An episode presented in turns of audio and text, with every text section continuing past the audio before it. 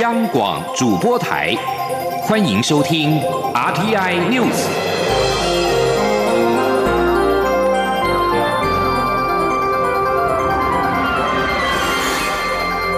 听众朋友您好，欢迎收听这节央广主播台提供给您的 RTI News，我是张顺祥。首先把新闻焦点关注到华航机师罢工，交通部上午举行了应变会议。华航机师罢工迈入第三天，昨天在交通部的协调之下，劳资马拉松协商六个小时之后，双方对于疲劳航班的谈判触礁，没有达成共识。工会宣布持续罢工，参加罢工机师持续的增加。今天上午已经超过五百多人。交通部今天上午十点半二度紧急召开应变会议，盐商长期抗战的应变。应变会议先开。内部会议之后，交通部长林佳龙十一点亲自的主持，而行政院发言人 Glass 尤达卡今天受访的时候说，行政院长苏贞昌跟副院长陈其迈都密切关心此事，交通部并及时回报谈判的协商进度，他们都才是希望交通部全力的邀劳资双方赶快再来谈，以维护消费者的权益。针对华航机师罢工，劳资双方昨天同意未来十二小时以上的航班派遣四名的机师，以减轻机师的负担。但工会提出飞行时间七点五小时以上派遣三人的诉求，华航不松口答应。在劳资双方没有共识的情况之下，双方择其在意，机师工会宣布罢工持续的进行。Grass 今天说，劳资协商主角是华航的资方跟机师工会，所以不管是交通部或者是政府的其他单位，都只能够从旁协助，鼓励劳资双方重回谈判桌进行有效谈判。Grass 尤达卡表示，春节连假今天是收假日，是航班运量高峰期，行政院也希望华航的机师罢工事件能够尽快落幕，以维护消费者的权益。另外，机师工会上午也举行记者会，表示接下来还会持续的罢工，也希望公司提出更好的方案，希望在这个过程当中再审思。目前为止，已经有收到超过五百份的检定证，华航飞行员有一千三百人，已经有超过五百位的飞行员参加罢工活动。接下来的航班，工会也提醒华航不要减员派遣，牺牲旅客的飞行安全。而华航罢工今天进入到第三天，桃园机场公司的副总经理但昭碧表示，华航十号共有十五个航班取消，另外有一个航班出境延迟，预估影响的旅客人数大概两千九百三十人。桃园机场会持续做好各项的应应。机师工会华航分会八号清晨六点启动罢工，劳资双方九号在交通部座谈沟通超过六个小时，进展有限。双方的座谈沟通没有交集，罢工也进入到第三天。在高雄国际机场方面，华航取消了入出境各一个班次，影响旅客两百八十六人。清晨七点四十五分，高雄飞马尼拉的班机一百二十八名的旅客提早通知，改由台北起飞。机场的华航柜台秩序良好。而看看在美国，基于铁路跟航空的特殊性，美国立有铁路劳动法，专责规范铁路跟航空劳资纠纷处理，降低罢工可能。这让美国的航空公司极少发动罢工。最近一次是八年前的精神航空。这项专法跟美国劳动法的最大不同在于，铁路跟航空业必须进行集体谈判。劳资纠纷必须要透过调解、仲裁等方式解决，而且必须是所有的方法用尽才能够就重大纠纷罢工，否则法院得以介入禁止罢工。原则上，争议由劳资双方协商，如果谈判破裂，得进行调解或者是仲裁，透过由总统任命的国家调解委员会介入协调。焦点关注到台湾台北市士林区，在十二个小时之内发生两起瑞士规模三以上的有感地震，有民众怀疑是不是跟大屯火山活动有关。中央气象局表示，火山活动造成的地震深度会比较深。由于这两起地震都是浅层，因此研判应该是破碎带的错动所导致。事实上，台北市士林区九号下午四点二十分发生规模三点二地震，深度九点一公里。不到十二个小时，邻近区域在十号的凌晨四点十二分又发生了规模三点八的地震，而且震度达到三级。虽然摇晃时间不长，但是地震深度只有七点七公里，属于极浅层的地震。有不少民众在睡梦中被惊醒，还有网友表示曾经听到地鸣。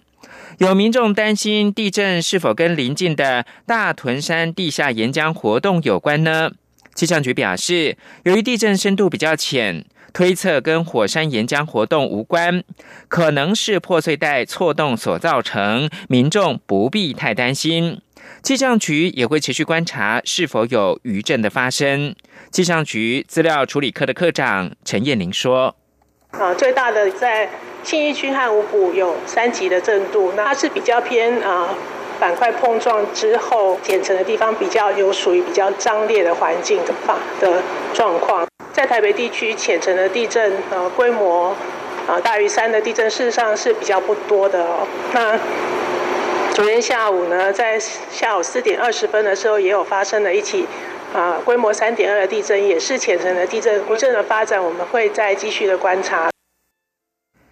南港展览馆二馆将于三月四号正式的启用，由外贸协会负责管理营运。贸协表示，将以台北国际公祭居展作为二展的开幕展，开启台湾会展界的新纪元。同时，贸协也跟中华电信合作，将以南港二馆作为五 G 应用的试点场域。请记者谢嘉欣的报道。外贸协会会展能量今年将获得提升，由经济部投资新建、贸协管理营运的南港展览馆二馆，历经多年，终将在三月四号正式启用。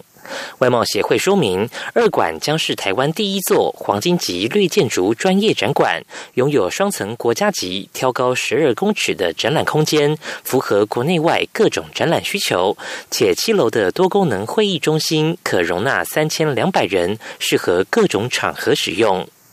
南港展览馆二馆开幕，将由台北国际工具机展打头阵，连同世贸一馆、三馆以及南港展览馆一馆一起使用，让台北国际工具机展成为全球第三大的工具机专业展，同时也宣告着贸协会展能量更上一层楼。贸协董事长黄志芳说：“二馆的落成呢，可以让贸协我们展览的空间跟摊位。”增加了百分之四十之多，新增出来的这个两千多个摊位，将来可以让我们大型的展览，像 TIMTOS 台北国际机械展，特别是 Computex 这世界第二大的电脑资通讯展、脚踏车展、电子展等等，我们都能够扩大规模来举办。此外，冒协也透露，南港展览馆二馆启用后，也将成为中华电信五 G 应用的试点场域。中央广播电台记者谢嘉欣采访报道。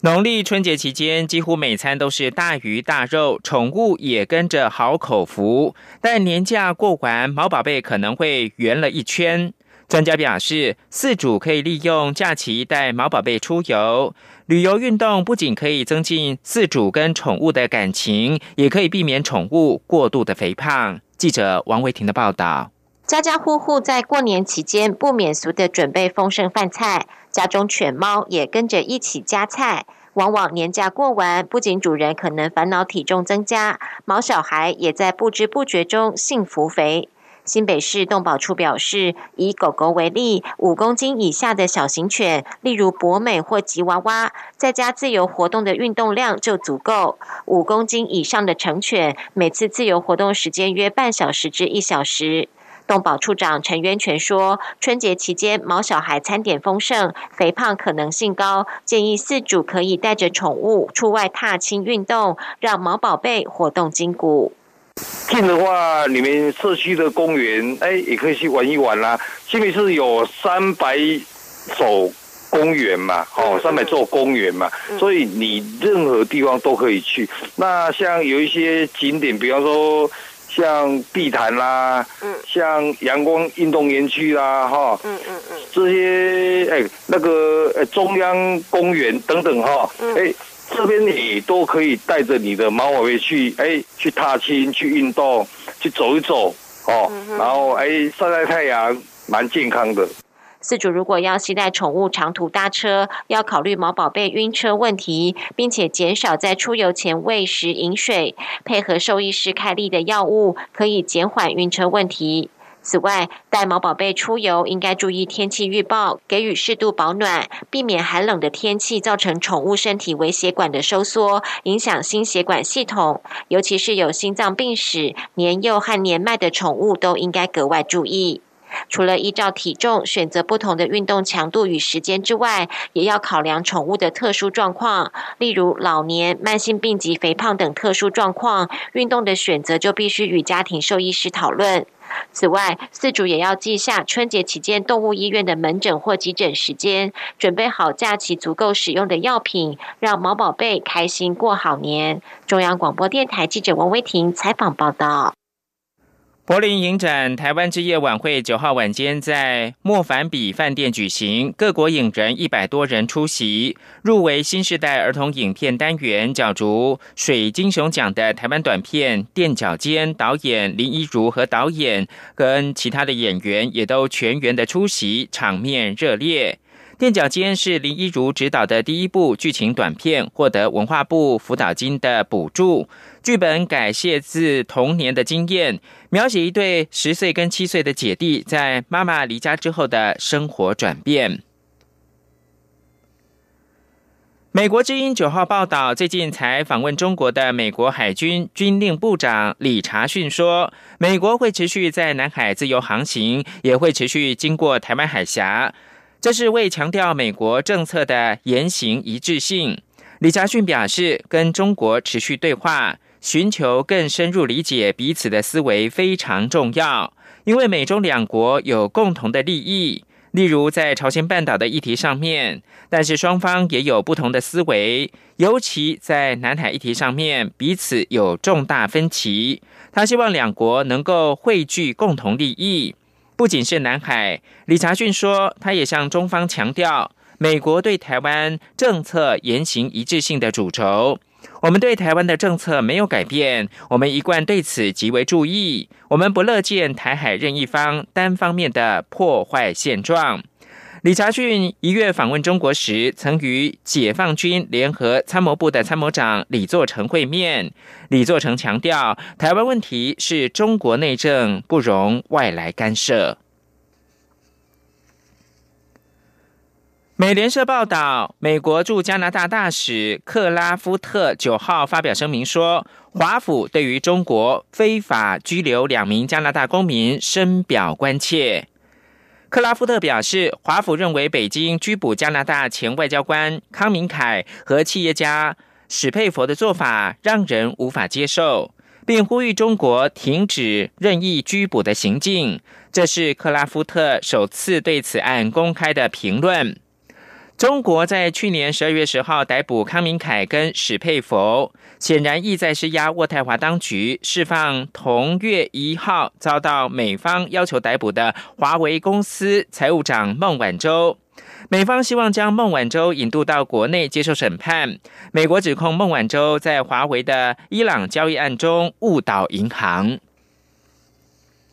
最后提供给您是法国黄背心运动九号连续第十三个周末展开反政府的街头抗议，并在巴黎国会大楼外跟警方爆发冲突，有一名黄背心人士惨遭断指。医疗人员告诉法新社，在警方跟抗议者的冲突中，有一名男子痛失他的手。以上新闻由张顺祥编辑播报，这里是中央广播电台台湾之音。亲爱的听众朋友，新年快乐！我是副总统陈建仁。过去一年，感谢大家支持政府做伙拍拼，共同实现重要的改革甲建设，有你真好。新的一年，阮一定更较认真拍拼，互台湾人民的生活更较幸福、更较美满。二零一九年，祝福大家猪年圆满、平安欢